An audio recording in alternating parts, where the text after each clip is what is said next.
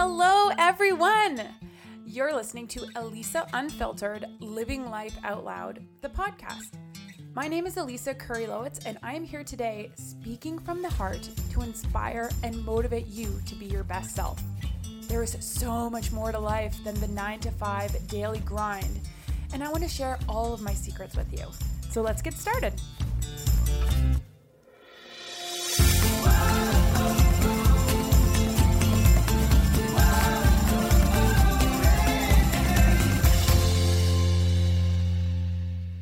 Hello, hello, hello. Welcome to the Elise Unfiltered podcast. Today is Wednesday, September the 28th, and we have a banger show, a hot show today. My guest is none other than Anne Marie McQueen, who is the founder and host of the podcast Hot Flash Inc. Yep. She is a journalist doing the research and asking the questions that you don't have time for all about menopause and perimenopause. How's your energy level, your sleep, your brain function? Heard of frozen shoulder, burning tongue, bleeding gums? Those types of questions. Those are just some of the dozens and dozens of symptoms of peri and perimenopause and menopause as we transition otherwise known as the other puberty, second childhood, hell on earth. it's never too early to find out all about it. So whether you are and even men, let's let's face it here. Men need to know these things too. whether you're in your 30s, 40s, 50s, 60s, this is a conversation that is for you. Again, Anne Marie McQueen, she's a journalist of 25 years and has experienced covering all sorts of health topics. She brings a light tone and she's hilarious. This is a longer episode, but trust me, there is a lot of gold. And learning about these challenges, like any challenges, many, many women say life is better on the other side. Fun fact by 2025, 1.1 billion women will be going through menopause. So, wherever you are, let's go. Here's my guest, Anne Marie McQueen. Anne Marie, thank you so much for being on the show today. How are you? I'm good. Thank you for having me. This is a thrill. Yeah, so you're coming at us from Abu Dhabi, um, yeah. which is so cool. I think it's the coolest thing that you live there. Well, it's interesting that I still live here. I mean, I came here in 2008 and uh, I didn't think I would still be here. okay. 2022. We were just talking about you living there, and I was like, I want to make this entire podcast about this, but no, we are here to talk about menopause, perimenopause, hormones, and I absolutely love your Instagram. I love your social media, Hot Flash Inc. It's freaking amazing, especially now. Okay, so I'm 41 and things are starting to change. And I just like, I guess my first question is like, why the freaking hell is it's so hard to normalize talking about hormone changes as we get older? Well, okay, a lot of the women my age they all say, "No one told me," and no one's talking yeah. about it, and yeah. no one told me. Mm-hmm. And mm-hmm. I will argue, having been through this, things started to get strange for me around 41. I knew nothing about it. I didn't even know there was perimenopause. I thought I would go through menopause in my 60s. Like yeah. this literally that far away, right? But I think there's a lot of denial because I had to have heard about it. I had to have known about it. I ha- I I'm a journalist. Yeah. I had to have come across it. I think it's just really tied up in aging and people don't want to talk about it. And even my younger friends, like I have friends who are 10 years younger and they it's it's like anything but perimenopause and I do not want to be the person who talks about it all the time that's like, you know, that's when it started for me. Like I don't want to be that annoying person. Um, but what's the big deal? Because that's what I mean. What is the big deal? Anyway, right? Yes, yeah, we're gonna go through it anyway we now know that it lasts it starts so much earlier. It can start in your late 30s it has nothing to do with anything. It's just like puberty. It's mm-hmm. a long long ramp. And it doesn't mean anything. It doesn't mean anything if you're going through it or not going through it. So i don't know why. I think um i, I think it's just i think it's half off us and half society. Like i just shared today uh, a headline that drove me nuts because it was like it was about this an awesome investment in menopause companies that's happening. Mm-hmm. And but the headline was hot flash, menopause isn't sexy, but investors are dot dot dot. And I'm like, what why are you writing that? Like Yeah, this why? is just the overarching feeling about menopause is that it's awful and you're old and you're dried up and you're whatever. I don't know. Do you think it's changing with my like I'm ten you know, the ten years ahead of you, like the uh the Gwyneth Paltrow's and the Mm-hmm. Naomi Watts is talking about it, like Gabrielle Union. Does that make any difference to you? Because are you you seem willing to talk about it, right? Well, I started to. It's interesting because I guess it all is related to your life experiences. Like my sister, who is five years older than me, four years older than me, she her last period she was thirty seven. 37 Whoa. years old. Yeah. My mom That's went my mom lost her period at 40 very early. So like I feel as though and I knew this. Like my mom was going through menopause when I was like I don't know, a teenager and she was this crazy person and we did not understand like what was happening. And i don't think she even understood what was happening. And even like she doesn't remember any of it. She like blacked out for like 10 years i swear to god. Uh, so it's always kind of been in the back of my mind that it's possible that it's going to be early for me and then my sister like it, it just it's really interesting like she when she was like 38 39 she'd be like sitting at the at the table at christmas and just like start sweating and like her whole demeanor would change and she would like be wide-eyed just like so hot like fanning herself being like oh don't mind me and she was like in her 30s and it was just really interesting um Did she go on hormone therapy? I don't think she did. I, and that's the thing. Like, when you don't know and you don't. Talk about it and things are happening in your life. So, like, for me, when I started, um, I mean, I, I was introduced to you a long time ago through our mutual friend Amber. Like, I've known who you are for a long Yeah. time. And when you started talking about, yeah, yeah, I would say, I would say. Um, and when you started Hot Flash Inc., or at least when I started following you, I was just like, oh my God, I just, I love this. And maybe it's not pertaining to me in this exact moment, but I think that my curiosity in being a woman and my curiosity in the changes that we go through and just paying attention to my own body through the stages of my life like frig just my energy level when i was 20 i could i could drink probably three bottles of wine or an entire like 26 of vodka and get up and run a marathon the next day now i have one glass and i'm like paralyzed and so just paying attention to the changes and I don't know, maybe the Gwyneth Paltrow's and maybe those people are sort of bringing it into light, but I don't know. I like the word you used. I like that you said denial.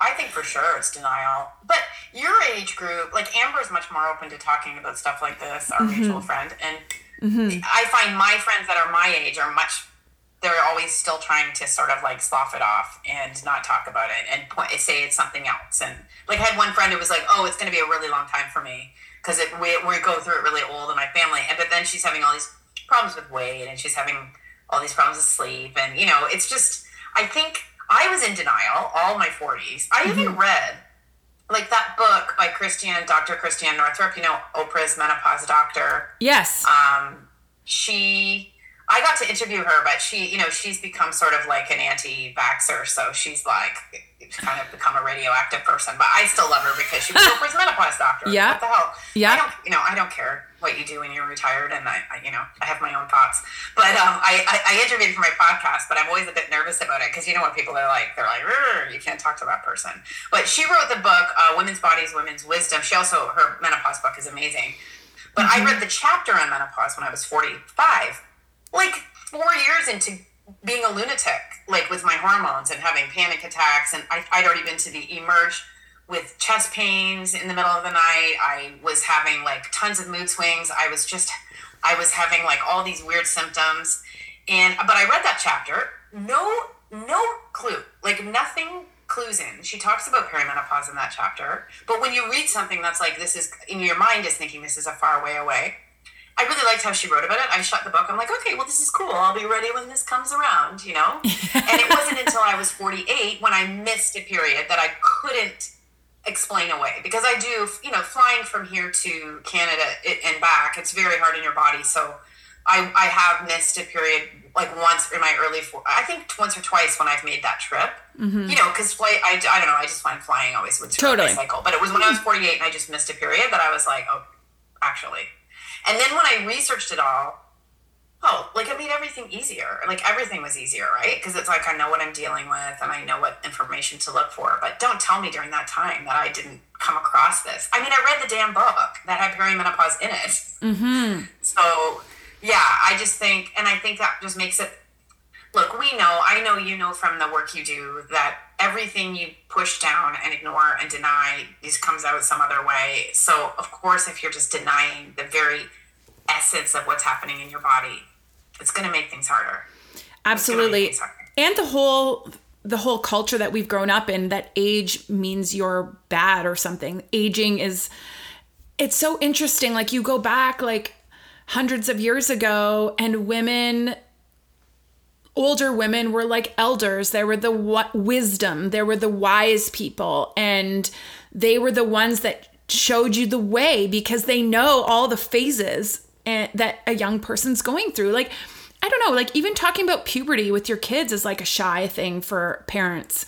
They don't want to talk about sex and the reproduct. It's like they can't handle it. Like parents are deciding what people can and cannot handle when they're younger and then they find out in the most horrific ways uh, under the stairwell at their school or like through porn and because that is going to happen to your kids if you don't talk to them about it and they're w- girls are getting their periods and they don't even know they've never even heard that that's a thing it's just so interesting how we keep these like natural normal life things from ourselves from our kids and then when we try and talk about it it's like we're like weirdos Yeah, well, I was very afraid I would be uh, the weird person when I decided talking about this. But Yeah. I also, you know, when they say, like, it's happened to me very few times in my life where I've gotten really possessed by something. I just got really possessed by this. Like, I just mm. had to. Like, I can't explain it. I just, I was listening to Joe Rogan the other day and he said he just felt like he had to do a podcast. And I'm sitting in Yeah. my room. I'm like, this is kind of me with menopause. Like, I just, it wouldn't be what I would choose for myself. I remember saying, well, this will be the kiss of death for ever getting married. Like, I'm never going to date again because I'm going to be the menopause lady. And I actually went to this, I go to this awesome ice bath night in Dubai. And the guy, Benoit, he's this, this Swiss military guy who runs it. And I walked in Sunday and he said, uh, he kept saying to everyone, this is, he loves my account. He- Yeah. He's like in his 60s. And he said, This is, she's the menopause lady. And I was like, Oh my God, why are you introducing me like that? But I didn't care. Like, I didn't, I didn't care anymore. So I just got obsessed. But I think it has to do with sex, it has to do with aging. And for me, I was just always scared of getting older. Like, you know, I was just 30, 30, terrified of being older. I had so many, you talk about this all the time, and I just love it. But I had so many external voices in my head, right? Mm-hmm. Like, and when I was 30, it was not an easy time to be like a single, unmarried woman. It was when mm-hmm. they had that whole baby panic thing when you, you know, they were telling, that's when it first came that like, you have to have children because your eggs are dying. And Tina Fey did a thing on Saturday Night Live. It really messed with me. Of um, course. Because I always had long term relationships in my 20s. And I guess I always wanted to get married and have kids, or I thought I did. And so I just lived my life in like sheer terror that that was never going to happen. And guess what? It never, it's never happened. Like Right. I've never gotten married or had kids. So I just came at it from that way. And it was so damaging. Like it just, aging and every part of it was just, to me, just in fear. So it's funny when you said you wanted to talk about moving over here, but I feel like that move like got me you know i was sort of just knew i wanted to move over here. When the job opportunity came up it was to be on a team to start a newspaper. I was just like it was another time in my life where i was just like i definitely want to do that. That's what i'm doing even though i'd never been here. And i sometimes think like i had to leave north america just to like find myself come to a place that you would think would be so conservative would be so into marriage and children to just live here and just be be okay with all that happened. So it's a long way of just saying how I've sort of gotten to the point where I became okay with it. it's really powerful what you just said and and such a, a an incredible piece of wisdom for all of the women out there that are like i'm not saying you need to go somewhere to find yourself but like No. it's the the decision that you made to go there is like the hardest part. Like you decided and then you actually got on the you packed your stuff, you got on the plane, you landed, you went so- you were doing all of these new scary ass fucking things and knowing deep down that you were okay and you were showing up for yourself in a way that's like so many people will never do in their whole life and you did that. That's amazing. Yeah. Well, I mean, it's all everything big you do is all little bits of things, right? It's all So- just yeah. break it down into small steps. Like when I was packing up my condo and selling it, like that seemed crazy. But I think when I there's a lot of women who've hit my age who haven't had to do that. Mm-hmm. I mean, they've had kids and they've raised kids and they've been moms and they've worked jobs and they've done a ton. But people have gotten very comfortable. So when you get to this age and you feel like this growth and this, like, I mean, it's definitely a soul shift. There isn't that knowledge of how you do those things, right? Like, you haven't, like, I, it's never easy for me either. I'm still kicking and screaming and I still get mad at myself at every new thing I do. Like, I went hiking in Turkey in May and I was laughing the whole time because three days before I was like, oh, my toe hurts. Oh, I have a sore back. I'm really tired. Like, maybe I shouldn't go. Like, my brain is just kicking up all this stuff. But I now know what my brain does when I'm scared to do things. And I, and, you know, I have a really good example of just moving overseas and it was okay. It was very, very hard when I got here. But any change that you feel called to do, like, you will figure it out. It will make you bigger. It will make, you know, Absolutely. And the distractions that you put in your way, like my toe hurts, that is hilarious. But uh, but in the moment, it's like a concern. You like attach so much meaning to that because oh my gosh, my back hurts, maybe I shouldn't go. It's just distraction. It's our minds playing the game. Oh my god, your brain is like a little kid saying, but that's the most obvious example. It was at my toe on the top of my foot, mm-hmm. and I was just thinking, I can't go hiking when I. I mean, it's not possible to go hiking for ten days. It's crazy. And then it was three things happened, and then the day I left, I was exhausted. It was just my brain. Your brain's like a little kid, like just saying, like I'm gonna do this. It's throwing little. Sometimes big, like it's all. It's like a little kid that mm-hmm. can't get your attention, throwing rocks at you. I just think it's crazy. So how does that Okay, let's let's talk about perimenopause because I'm sure there are women from ages, I don't know, what's the earliest what's the earliest you've heard of people really having perimenopausal symptoms or signs? Well, it's important to distinguish between early menopause, Okay. like premature menopause. Like your sister would be premature menopause, you know? And Yeah. when you when you go through menopause before 40, it's even before 45. It's it's an issue, it's something to consider that you might want to go on hormone therapy because you're really meant to have your hormones for much longer than that, right? You're meant to have them until the average age is 51. You're meant to have them until you're in your 40s fully. Um, so anything, you know, before that. But I, I mean, a lot of women are having um, polycystic ovarian. Yep. Yep. P- and what is P? Oh, I'm losing. We might have to edit this. POI, premature ovarian insufficiency. Yeah, yeah, yeah, yeah, yeah. Premature Okay. Ovarian insufficiency. I just interviewed a girl um, who had went through menopause at 27. Um, there's people who go through surgical menopause. There's people who go through menopause because they have cancer treatment. And so, really, you uh, if you take all those cases aside, and all of those people should look at hormone therapy because you're supposed to have those hormones. They have very protective effects for you.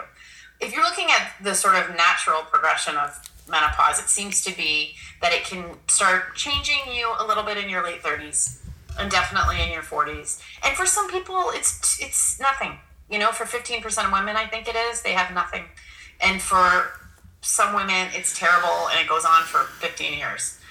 I feel for me, I've been going through changes since I was 41 and I'm 52 and I'm still going. Like it's not, it's not done. Yeah. So yeah, uh, but definitely, I think you know for around your in your late thirties, people should start watching for just you know changes in your body, changes in your mood, changes in your sleep patterns. And what I like about the fact that more people are finding out about perimenopause, I think the biggest thing is, you know, if you, what I did was I just always went full tilt. Like I'm just a full tilt person. I was, I was the one out for drinks Yep. and I was the one working out. And when I got anxious or I felt like I gained weight, then I would just turn it up, you know. So I would, it wouldn't be when I was, and I always had a lot of anxiety, low and high moods. I've been sort of someone who's who could be low or high with swings, But if I was going through a period of anxiety, well, I would just do like uh, spinning and then Bikram yoga three three times in a row, like, and then it would knock me out of it. If I felt a bit chubby, I would just hit it really hard. I was just constantly burning the candle, you know, just tearing around and burning myself out. And so when you hit your 40s like that, it's just really tough because you don't have the reserves and you have to sort of adjust and learn to rest and learn to be with yourself. And if you haven't dealt with some of your your stuff, like I hadn't, you know, I hadn't, mm-hmm. I had stuff to deal with. I had like we all do.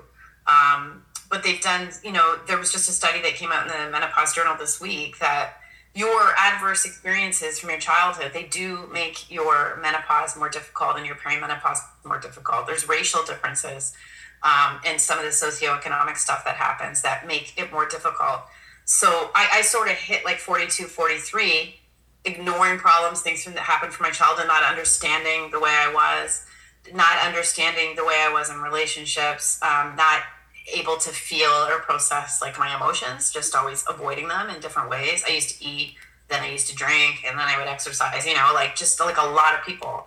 Mm-hmm. So if you hit that hormonal point in your 40s and that stuff is going on, then it's going to be really, really hard. And that's sort of what I hit. So, what, like, what actually happens? What is happening in our bodies? Let's start there. Okay. Well, what I, as I understand it, your your your progesterone starts slowly diminishing. Let's just start slowly going down, and progesterone is responsible for a lot of. It does a lot of things, but mood and sleep are big ones.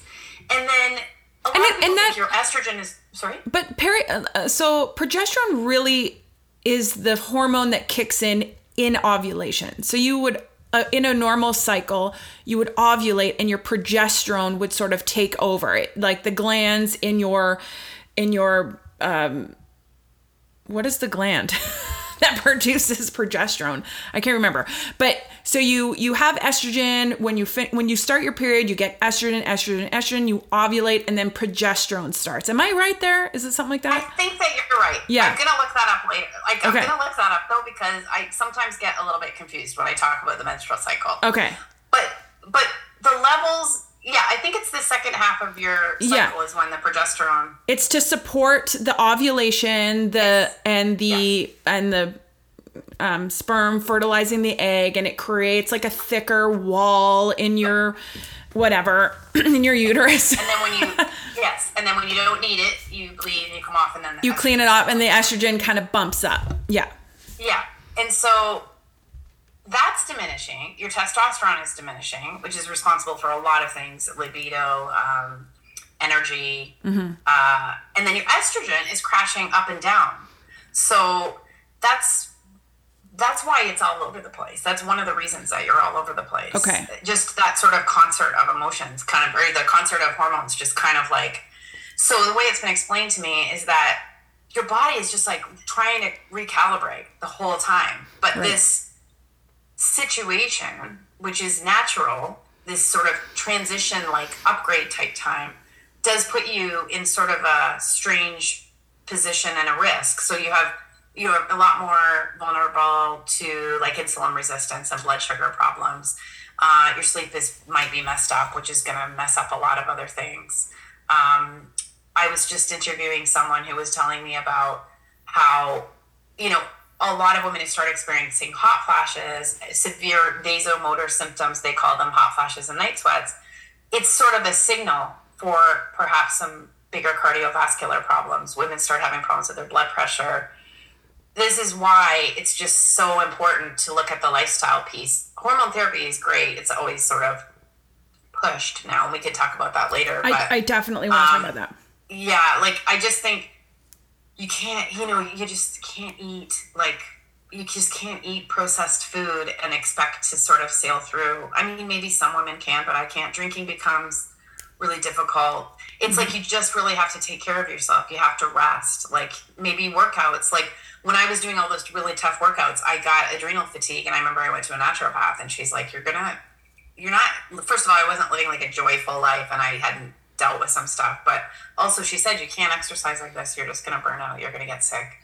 Um, and so that changed everything. It's a bit, it's a lot when you've really gone hard, right? Like when you've really gone hard your whole life. it's like, yeah. And I'm making it sound like, you know, I'm not saying it to stop working out. Like I've been going to F45 and everything, but you just really have to be aware of your energy levels and aware of all of it. That's when you don't know what's going on. You know what it's like. If you, we put up with so much when we're women and so many variations in our energy levels that we're, it's just, we keep trucking along. So it just makes it a lot better if you pay mm. attention to it. Okay, well, on that note, though, let's just rewind for a second because, okay, you said some really my mind is really lighting up here. And just to go back, neither of us are doctors. We're not hormone doctors. We're we're two women discussing menopause and you're you're like a menopause perimenopausal expert journalist. You report on a lot of stuff, the signs, the symptoms, take care of yourself. You're really bringing attention to this, which is like fantastic. However, neither of us, how many periods do you think you've had in your life? 300? 400? Yeah, I don't know because it's almost 40 years, right? I've been having right. my period for like almost 40, yeah. Okay. I, I would, let's just say three to 400 periods because it's probably that. Um, because if it's 12 periods a year times yeah. whatever. Yeah. I'm we, back, yeah. we're educated. We're, we're educated, smart women who pay attention to our bodies and we couldn't tell exactly. we couldn't say what the fuck is happening inside of us yeah that is yeah. like that in itself like how many women listening right now or men listening right now know exactly what's happening with their hormones, with their ovulation, with their uterus, with their fallopian tubes. Do you even know what your vulva is? Do you know what your vagina is? I actually am reading this book. It's called Period Power. It's by Maisie Hill. And she was talking about how the vagina is literally the canal, the canal that leads to your cervix, to your uterus. And I and we and that it was the vulva. We thought it was the I vulva. Yeah, I know. People make fun of Gwyneth Paltrow for saying that. I'm like, why are you making fun of her? That's what everyone thinks. That's what everyone thinks. People don't even. You could interview. I was watching on social media um, some women interviewing men. Like, what's the what is a vulva? And they're like, uh, a car. they're like, they have no idea. And it's interesting how we don't re- like.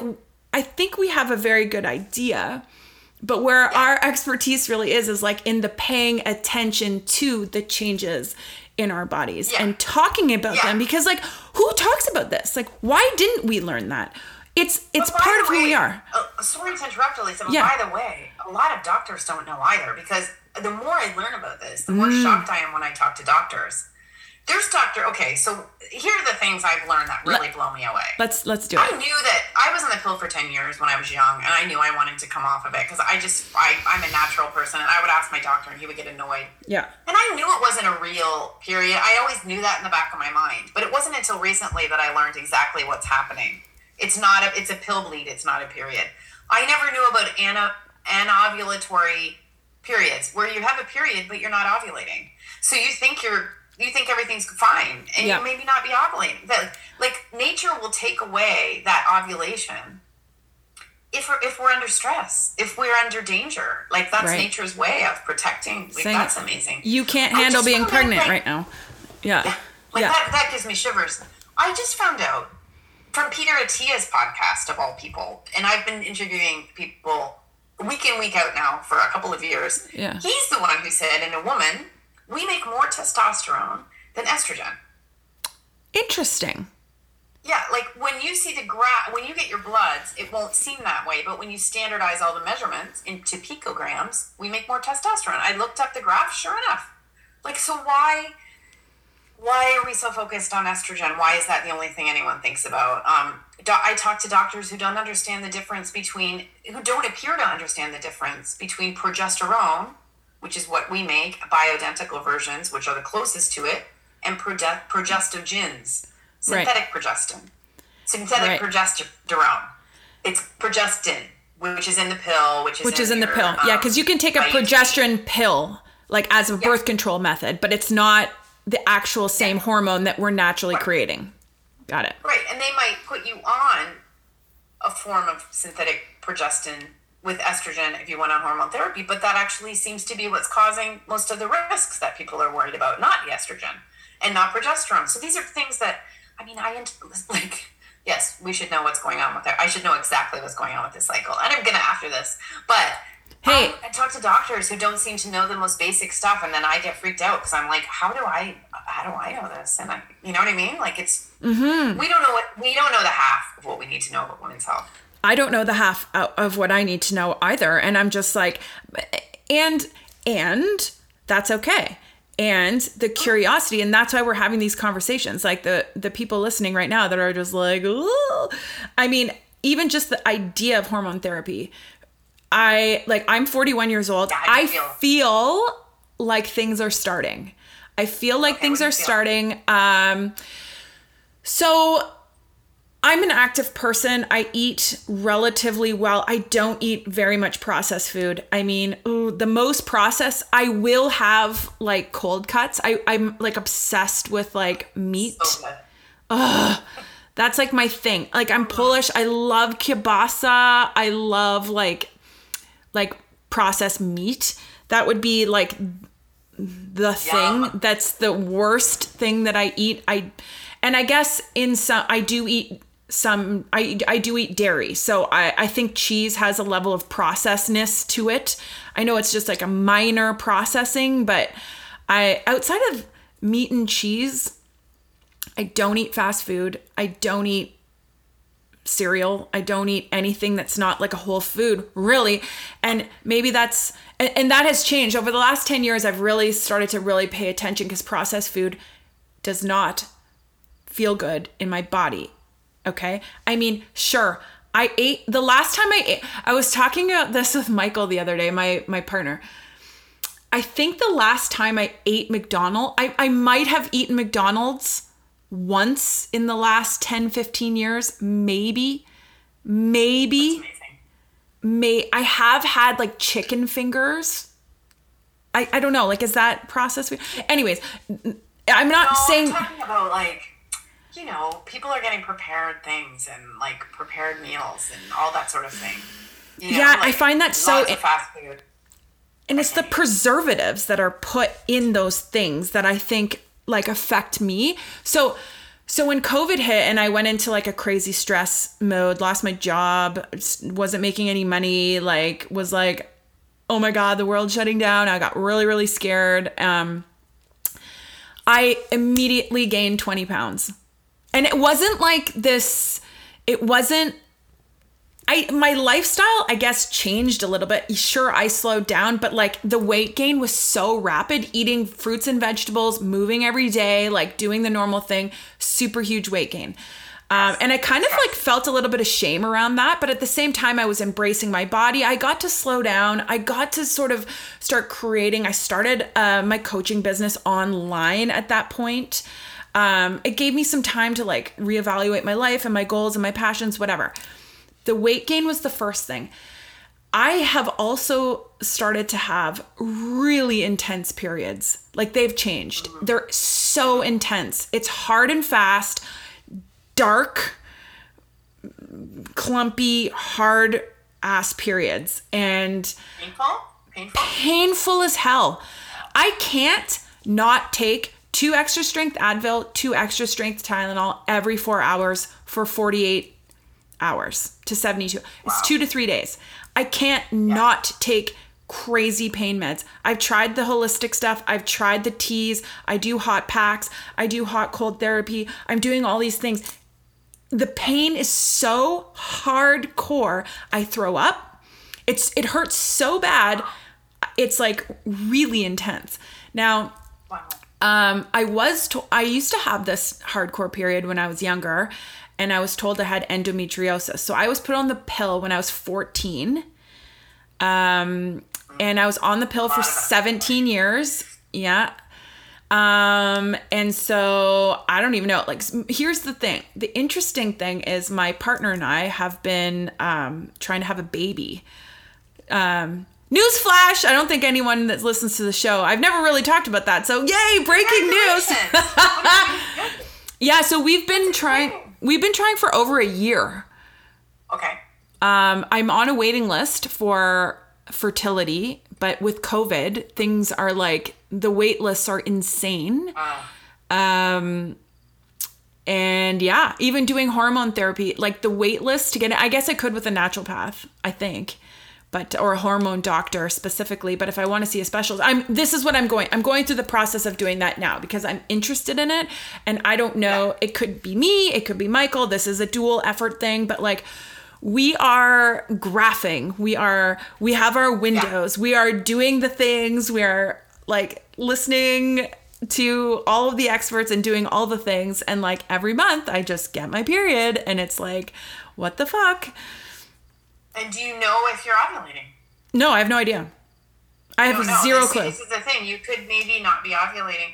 Definitely, uh, I just looked it up to make sure. Progesterone could be something that could help you with those heavy periods Mm-hmm. because um, it inhibits the growth of the lining of the womb before menstruation, which will lessen the bleeding. Um, and then it could help you with some other things. But, you know, I don't, while you're waiting, I just, I've done a lot of interviews in this. There, I mean, while you're waiting, there's some stuff you could do, like this book, Hormone Repair Manual by Okay. Lara Briden. done I'm writing that down I- I hormone repair stuff like manual this while you're waiting. Okay. Yeah, Lara Briden is Canadian. She's a naturopathic doctor that works in New Zealand. She's so smart. Um, she's one of the best people I've found. And uh, Every Woman's Guide to Healthy Hormones After 40. And she's the one where I learned about these periods where you don't ovulate. And it's not always be- because there's something wrong. It just, it, it can just happen. Right. So I would, while you're waiting, I would read through that because there's loads in there. And pro- a naturopathic doctor can help with that kind of thing. You know? Yeah. And I think that's, I thought, when I heard of that, I thought, oh, all my friends that have had a lot of problems, you could really save a lot of time if you, um, you know, if you like found out if you were actually ovulating. I think a lot of people are probably trying to get pregnant and they don't know if they're, and then you can figure out how to get the ovulation back if you weren't. But I don't know. I'm not a fertility. But that's amazing. Yeah, well, being amazing. Being 41 too and trying to get pregnant and having like um it- there's an interesting stigma there too because like sure I like sometimes I feel like I am perimenopausal because of like some of the other things like I'm super tired often like I I I can't work out the same way that I used to. I mean, I've started to lift weights a lot more and I think that the building muscle has really helped me um cuz I like running. Running's my thing. And I mean, last year I was training for a marathon and I would go out for these 25, 30k runs and like be dead. Like I and and and even 5 years ago I had like I PB'd and I watch all these older women because like older women all say that they got faster and better at running as they aged and I'm just like that is not happening to me. That is It might like the happen to you opposite. right now, but it might happen to you after. Yeah, after. But also, one of the my gyno here, Dr. Rosalie Sant, I've interviewed her for my other um, platform, and she is constantly dealing with women coming in and saying they can't get pregnant because you know these CrossFit people doing six days six days a week of CrossFit. Yeah. she says I can tell when they walk in the door that they're not going to get pregnant, and Right. she'll say to them, "You have to work out less and you have to eat more," and because she Yeah. said your body is saying, and this is probably not you, but she, you know, a lot of people, your body is saying like, I can't let you have a baby because you're working out too hard. Right. You're putting too much stress. They have to have energy for the baby. I thought that was really interesting. And she said they will argue and argue and argue with her. And she's like, okay, we'll just, you know. Well, this is the thing. Yeah, exactly. But This I don't think that's you, but there could be an element of it, you know? Like there could be, you never know. a hundred percent and like that I, I know that we're gonna figure it out and we're not like we're, we are figuring it out. We're just taking it day by day. We're like kind of at this place where we're just like embracing our relationship and it's actually really like helped with the relationship and like Oh, nice. it's it's not like i don't know. I, I guess deep down inside of me like the the changes that i'm starting to go through are are happening. I am things are happening. And i don't have like there's not a lot of people to talk to about that that could understand. You know what i mean? Like there's not a lot of Yeah. people out there that are just like oh and by the way like our hormones are responsible for fucking everything and your mood swings. Like pay attention. So like even just in the last like three years i've started to learn to pay attention to the time of the month where i i um you know cry because i kill a mosquito and i'm just such an awful person because i you know s- dropped you know my corn on the cob on the floor. You know how like hard we are. Yeah. or like michael ate Oh, the last already? yeah michael ate the last chunk of cheese and i like wanted to murder him i was like so outraged but like really i was just like hormones hormones. But like, I mean, um, anyway, I don't want to keep touting. This is the the book Yeah. I showed you, Hormone Repair Manual, is one of the best books. It is one of the most comprehensive things, and I think no matter what you're doing, it's a good idea to just go through in your 40s. And I would like everyone to do it in their 30s and just make sure they're doing absolutely everything to get those hormones balanced. Because whether you're trying to get pregnant or not, it's just gonna set you up. so are you taking hormone therapy are you on hormone No. therapy okay That's another thing. You know, when I started this, I, I'm a very like anti-pharma, very suspicious, skeptical okay person. yeah same Continue to be for the last couple of years, by the way, and Yeah. the absence of everyone else being. But it's like, um, I started this out thinking this is a racket. Like they want to get everyone on hormone therapy, and I'm going to be the one who's really skeptical about this. And I have really changed. I'm really changing my mind on that. Like the science is very compelling. Um, to me for treating symptoms. There's a heavy sell coming for preventative preventative, but I'll just talk about me for one. I just Yeah. want to I just want to go as long as I can because I kind of like figuring out what's happening to my body. Like I kind of like doing it au natural, but I'm also doing fine. yeah And um, I, ha- I, I have a, I had a French gynecologist here. I can't see her anymore because my insurance doesn't cover. But she was. Some doctors don't want you to go on hormone therapy until you've finished menopause. interesting Like until you've had that one. It's that. It's that one year. It's that one day when you haven't had your period for a year, and you and you're done. And that is a school of thought. Um, and then there are other doctors who are like, no, no, no. As soon as you start experiencing, going to put you on all the hormone therapy. And I think somewhere in the middle is is the right place. And I just want to be very, very thoughtful about it. I want to be thoughtful about it because I just don't want to have to have a prescription if I don't if I don't want need one. And I'm managing my symptoms so far. The other reason I haven't gone on it and I'm very thoughtful about it is that I had I I had a bad gut issue. I had SIBO. Um, Ah. Like I had yeah, and I was really I thought I was dying of perimenopause. Like I was so tired for like three days at a time. My mood was horrible. My brain fog was horrible. I couldn't think. Uh, bloating. Um, just I had a really a lot of problems because I had some surgery and some antibiotics, and then for nine months I had this, and it was just diagnosed by accident. I Right, thought so- I was I so- thought I was perimenopausal. I was going to go on hormone therapy, and then I went. A gas, gastro just happened to ask me some questions. He said, "I think you have SIBO." I got tested. I spent another eight months trying to cure that thing, and I did. and feel SIBO is small better. intestinal bacterial overgrowth so it happens in your small Yeah. intestine okay Yeah, and it's a real, it's a real bugger. Like it's a, it's got this crazy diet. Anyway, I, I ended up getting, I ended up having to go on a liquid diet for two, uh, two weeks, and I ended up getting rid of it.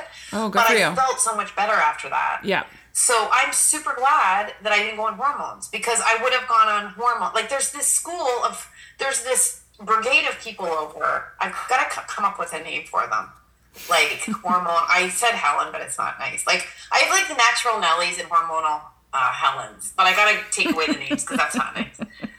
But they're just screaming over on either side, right? And I and I'm just like, no, like it's not all one, it's not all the other. Um, and if I had gone on hormone therapy when I had SIBO, would I have found out if I had SIBO? Would it have made it better? Like I just think the get, getting dealing with things thoughtfully one by one. I'm just really glad I sorted my gut out, you know, and then and then and then I can figure out the other things. I think that's one reason that I haven't gone on it yet. So I am kind of trying to wait until I'm through menopause because I feel like it's okay, and I have all these other things that I do and take. I did start taking DHEA um, after doing some interviews about it. What's that? It's a precursor hormone and it helps you make all your other hormones. And I was in Nashville and I went into a Whole Foods and they had it. And, um, you know, I felt like that's sort of, I don't think you can get it in Canada. I took it when I was in my early 40s when I burned out and I was prescribed it by a naturopath. And obviously, you have to check with your doctor before you take any of these things. But um, I talked to a doctor and he said, Yeah, give it a try. So I feel a lot better, peppier. I just feel like my brain is working really, really well. So the combination of the gut and that, that's fine for now, you know? And then it, I just find every couple of months it's different. Like it's just different. So I just kind of want to see, you know? Uh, more, I, I, I was do. having hot flashes.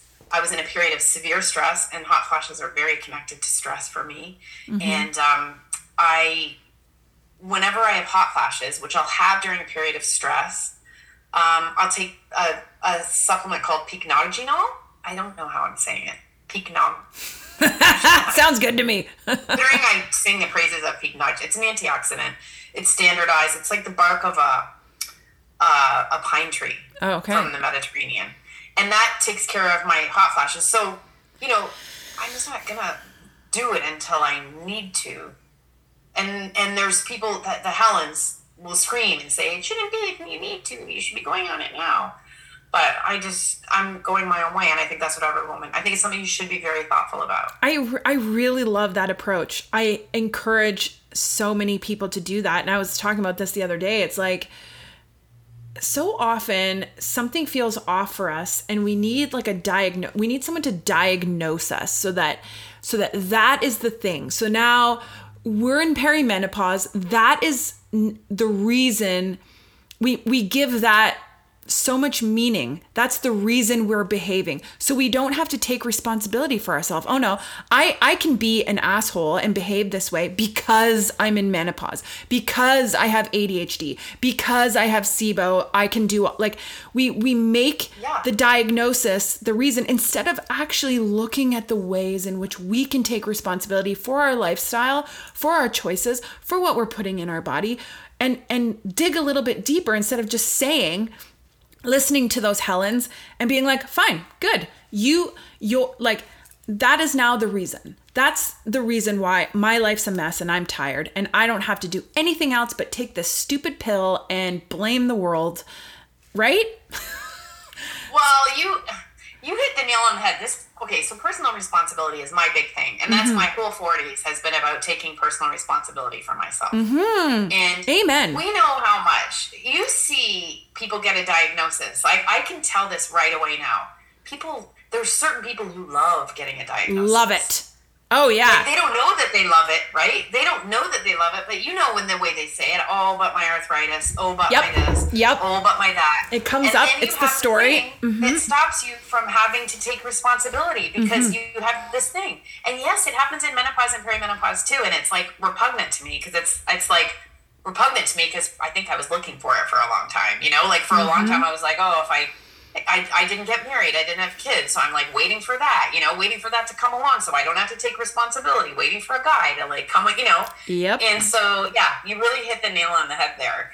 And and I hear, I, I know it when I hear it. And I'm just like, ugh, you know, that person is not going to get better. And yeah, there's a whole brigade of people that are making sort of that and the other thing is like hormone therapy doesn't work the same for everyone. So there's a lot of people, you know, this is really popular in Britain. Like there were some really high profile women who were having the worst menopause and they sounded like they were dying. Like there's this woman, Davina McCall, and she's just been giving interviews. She, she, she's written a book. She's like a rock star in Britain for menopause. Okay. She's going on a book tour, like a Michelle Obama book tour, where she's charging tickets for a promotional book tour, which is insane. Like people yeah. are paying money to go to her book promo. But she just said I was. She used to be addicted to heroin. My menopause was like heroin, my heroin addiction, you know. And it's like, oh, come on, you know. And so she was. She went on hormone therapy, and it fixed her right up. But that's her. For every her, there's loads of women who go to the doctor, get the standard hormone therapy prescription because a lot of places will just give you sort of a standard thing that's not like metered out just for you and have a really hard time. We know this because when we've tried hormones, birth control, mm-hmm. I remember I tried that NuvaRing once, did not work for me. Like we are all different. We are all different. So just the solution that's going to fix everything, the situation I'm in that's going to explain everything, that doesn't exist. Right. And I think, yeah, That what- personal responsibility is part of this massive transition. I think it's one of the keys. It's forcing us to take that responsibility. It is. And and thankfully, as we get older, we've maybe looped in that cycle enough times to start to see like, oh shit, that's actually not gonna work. I've tried that. Like it's one of the most common questions I ask myself and I get with like clients is like if you know that this is going to be this the result, why do you keep doing what you're doing? Why do you keep putting yourself in the same position over and over and over again when you know the result? It's so interesting how we do that. And I mean, So interesting. Yeah. And it goes in every part of your life. Like right now, I'm part. Mm-hmm. working on money because money's always been a thing for me. And I've always had a sort of a like, ah, about my money, right? Kind of, I thought I'd get married and, and someone would come along and like magically figure it out for me, you know? And Yeah. I, I found myself being resentful during COVID because I'm just like, I, why do I have to figure this out myself? Like my friends don't have to do the stock market and like figure out, you know? Yeah. Like, Yeah. but, uh, whatever. So I have to figure it out. Like I have to deal with it. It's just that at this time, you. I mean, I, I don't I don't have aging parents around me, and I don't have teenagers and, and toddlers in the house, and a lot of women this age do, and I don't know how they can figure it out. So I don't I don't have any like I have a lot of compassion for someone who's like I can't, I'm not sleeping. Like what do I do? Go get hormone therapy, and and it's great if it works, but I just really want people to be aware that it's there's a whole bunch of different preparations. There's a whole bunch of different things you can do. so tell me some of the things that you're doing. So you're in menopause, you're not do- taking hormone therapy. So what are you actually doing? Well, my brother was laughing at me at, when I was at home, just all my little things that I do. Yeah, let's hear it. Okay, so I take Pycnogenol um, for for hot flashes, but I mean, I mean, it's it's a really cool antioxidant. I think I might take that forever. Uh, I just started taking DHEA, which might some people might think is controversial, but um, Lara Briden, who wrote that book, she thinks 20 years from now DHEA is going to be you know the thing because Okay. this is we are not studied. Is it natural? Has been on estrogen. Is DHEA natural? It's a it's a well, it's a form of a hormone that we make. Okay. Got and, it. Yeah, and so and it helps you make all your other hormones. So Okay, got it. That's I that's why I decided to take it. I, I there's been some studies lately about it. Um, it's still pretty ear- early days though, right? So I, I definitely people should check with their doctor, and their doctor might not know, you know. Got it. Um, so I take those two things. I take magnesium Mm-hmm. um, and taurine every night. That's another thing. Lara Briden, she brought she has this like rescue for um, if you're having trouble sleeping and you're having hot flashes and you're having a really rough time. So her rescue remedy is like stop drinking. Yep. She's just very strong on alcohol. is not your friend. Stop drinking. Um, uh, take magnesium and taurine in the evening. She recommends magnesium powder, which I've just switched to and really helps. Um, and walks. She walking is just like an amazing thing to do. I've added morning walks because I'm really interested in the circadian setting Yes. your circadian rhythm thing. Yep. Yep. Um, and you know, Andrew Huberman's been talking about everyone's been all these guys that we like to listen to has been I don't know if you do, but I do like talking about the circadian rhythm. So uh, that's something I do. I um, I do Wim Hof breathing every morning and a couple of like moves called the five Tibetans. So I do like a morning walk. I do those moves. I do the Wim Hof. If I'm not feeling great, like if my mood is a little sideways, uh, I've started put, sticking my face in ice water. I saw you do that. I want. I wanted to Yeah. talk to you about that. Thanks for bringing that up. That's, cool. just like a game changer. It just changes my day if it's not quite right or I'm very tired. Um, so and I do ice baths. I started. I I did the Wim. I did an actual Wim Hof workshop um, before COVID. They came to Dubai, and it was really a wonderful day, and I really really liked it. So I do that. I really. I'm not so good in the morning, but the it, things go best when I don't look at my phone for like an hour Yeah. or so after waking up, and at least an hour before bed. That will screw up my sleep. I even test it. Like I'll even sometimes just like do this with my phone, like try not to stare at it, but just see if I got a message at ten o'clock. It just screws up my sleep.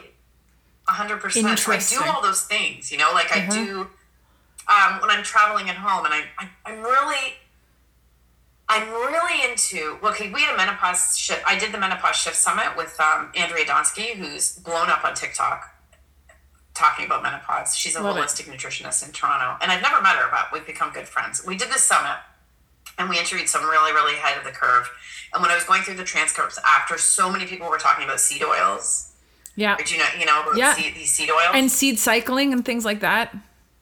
so seed oils, though, are like the bad oils, the oils that we should. Oh, oh, I see what you mean. Yeah. Yes. Okay, Yeah. got it. Yeah. So we should canola, Yeah, all these disgusting. Bad oils. Yeah, bad We should be oils. focusing on like like coconut oil and butter, ghee, Yeah. um, olive oil, and like so many people don't know this. So many people don't know this Mm-hmm. about these seed oils, and so I've become a real like really vigilant about not having those in my diet, and Yeah, I same. can now tell when they are in my diet, and I, when I because I live alone, I can really eat the way I want to, and when I go home and I'm staying with my brother and my dad, and I'm eating like the bread, you know, the food they have in their fridge. Often my brother's got a lot of meat sticks. I enjoy that. Yeah.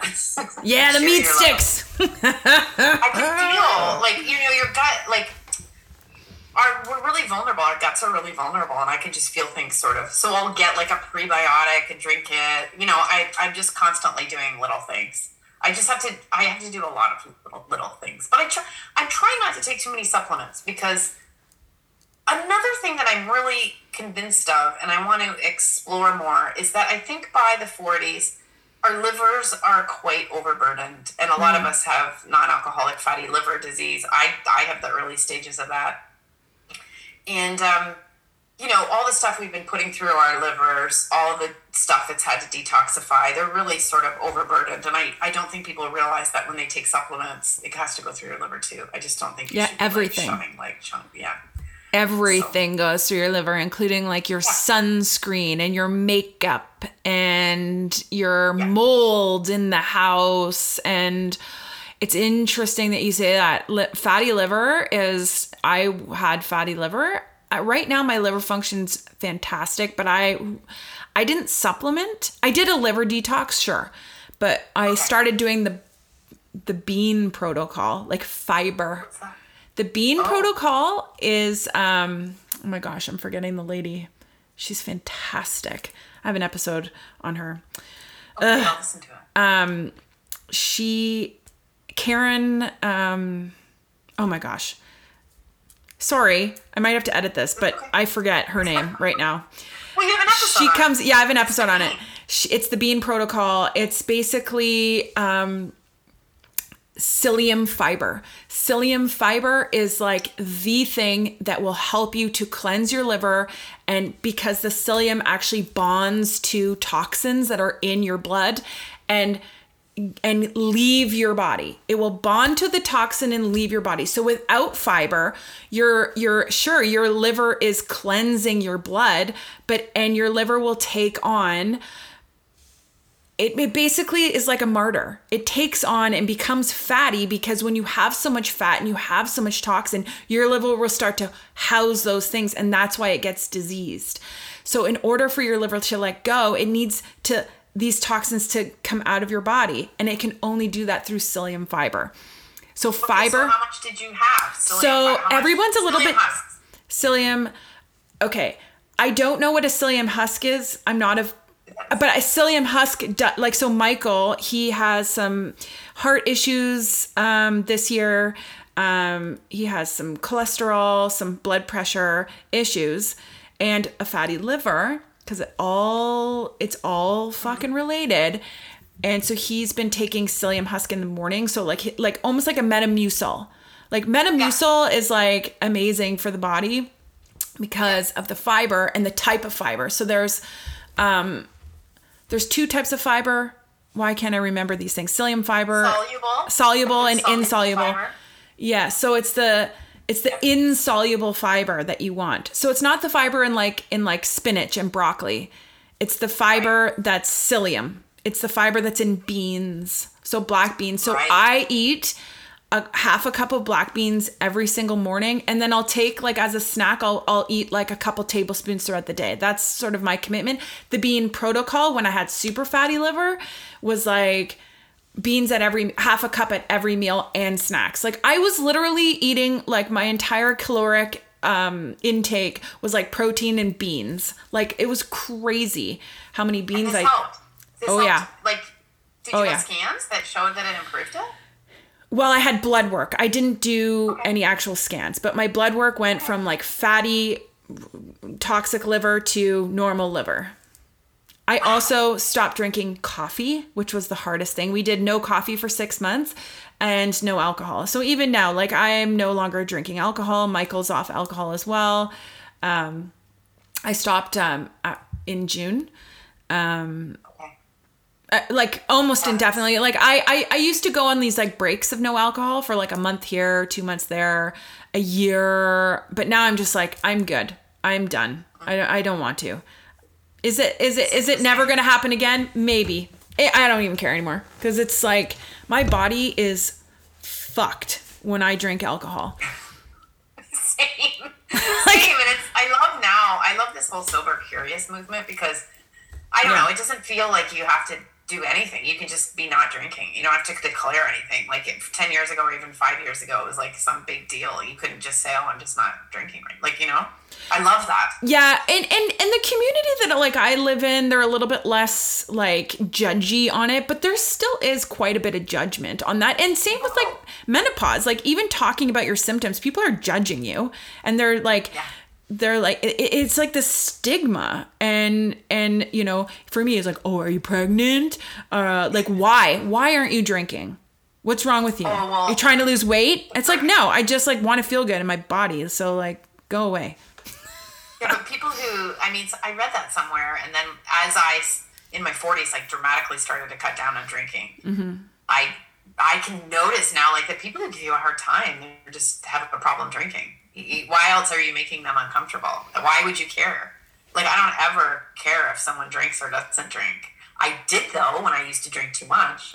sure I did. Those people weren't fun. I didn't want to stand with them at the party because they might notice that I was drinking too much. Like that's why. I don't know that I ever gave someone a hard time for not drinking, but I know that I was like, oh, they don't drink. Like they're gonna be, you know, like I. So I've been that person. oh for I've sure been that person who finds other people not drinking very threatening. But the fatty liver is interesting because I think that hot flashes and a lot of I think I'll- I think we'll find when there's enough research 20 years down the road that a lot of this actually might have to do with the liver. I mean, I think a lot of the perimenopause and menopause problems that we're having, one theory is that it's like an evolutionary mismatch. Yep. Like someone will say, "Oh, well, we used to not live past 50, so now we're going through menopause for the first time," which is not true. Because if you made Right. it past 50, you could live to 70 or 80. If you made it past child, you know, the, there was like a infant mortality problem. We've always gone through menopause. Animals go through menopause. But I think maybe some of the things now, the, the burdens we put our livers under through um, not just drinking, smoking, coffee, over the counter stuff that's really hard on your liver.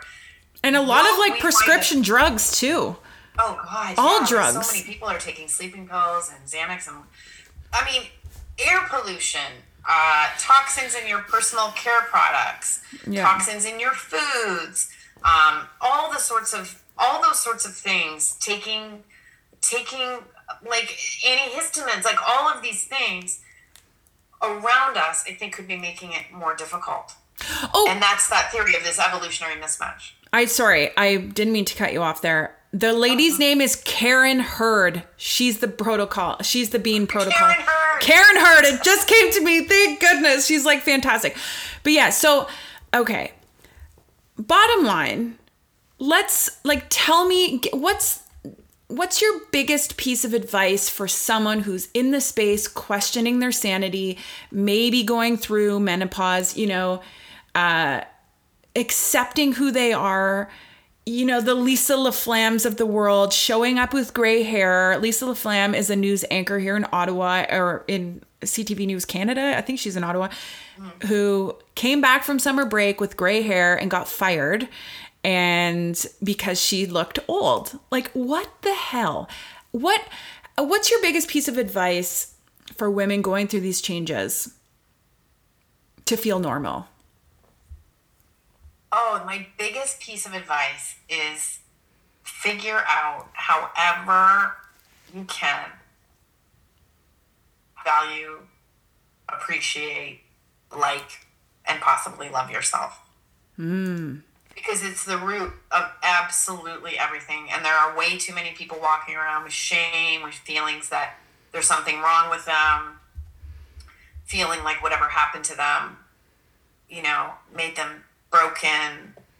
Um, and if you can figure that out, then you will you have like it just sounds so cheesy and lame to say like love yourself but when you accept yourself then it's all fine like and things have changed dramatically in my life and i have you know it's interesting because our mutual friend amber i was going away with her right before i moved to abu dhabi and i was telling her some story about dating and it was basically infused with this idea that I had that there was something wrong with me, which is why I never couldn't ever have a Mm-hmm. relationship last and get to marriage and whatever.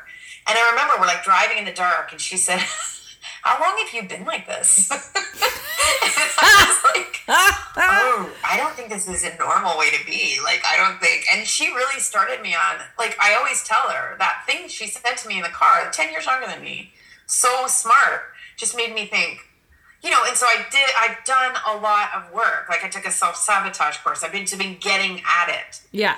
But if you appreciate and accept yourself, like nothing else is going to work if you don't do that. So, you know, and and the fear we have of aging, and the fear we have of like, yeah, I don't love it either. I don't love like my sun damage on my face. I don't love that I'm getting little gray hairs and that I have um, wrinkles. But I really took a deep dive on this when COVID happened because I also had some more time and I lost some lost some jobs, and so I started mm-hmm. taking courses. I took all of Mark. I went to Mark Groves University. You've spoken to him. Oh, I love him. I went to his, you know, basically I took every course that he has.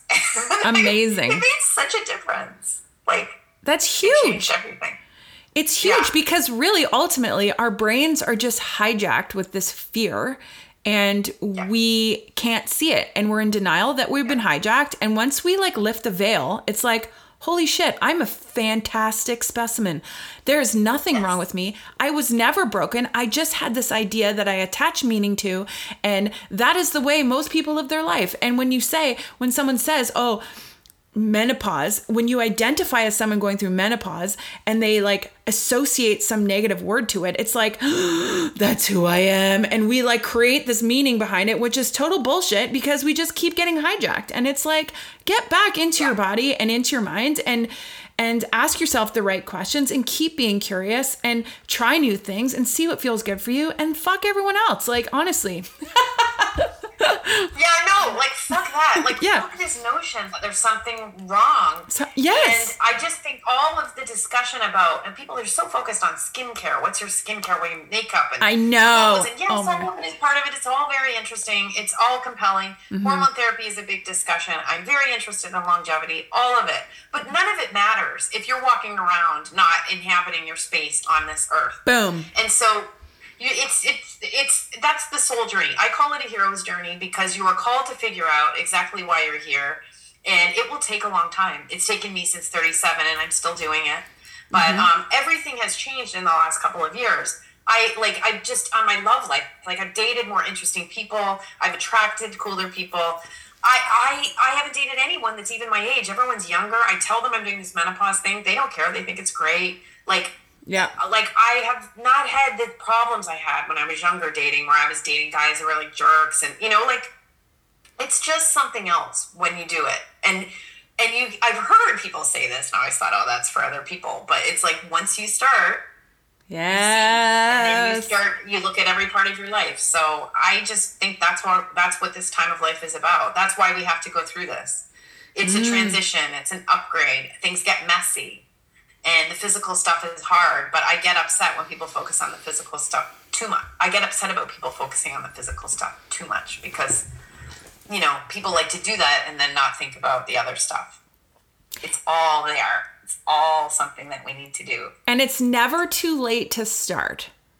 You just gotta s- start. Just start. Just do it. start and by the way like most women who have gone through this who've dealt with their stuff you see some really happy women some really peaceful you can just tell like this is why i say it's this is going somewhere good i always say that because when i meet a woman who's 60 is just like in herself you know doing what she wants to do. She's jazzed. She's they're very young, life like uh, like very youthful, youthful, very excited, very doing new things. Like it's it's a really good time and also can be kind of a crappy time. It's all the things.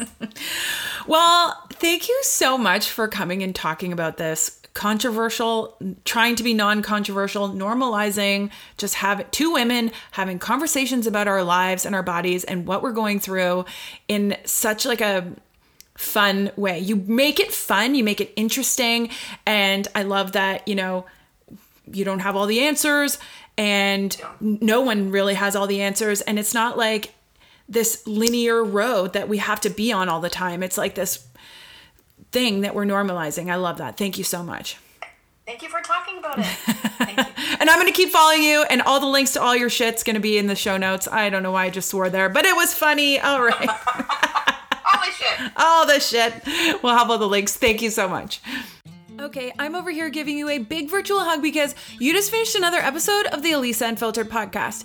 If you haven't done so yet, I'd love for you to share the love and head over to Apple Podcasts, Google Play, or Spotify and give this show a five star rating. That's right, five stars. You got this. And if you're looking for more, head over to ElisaUnfilteredCoaching.com for show notes and all the links to all things Elisa Unfiltered. Have the best day, everyone. Until next time.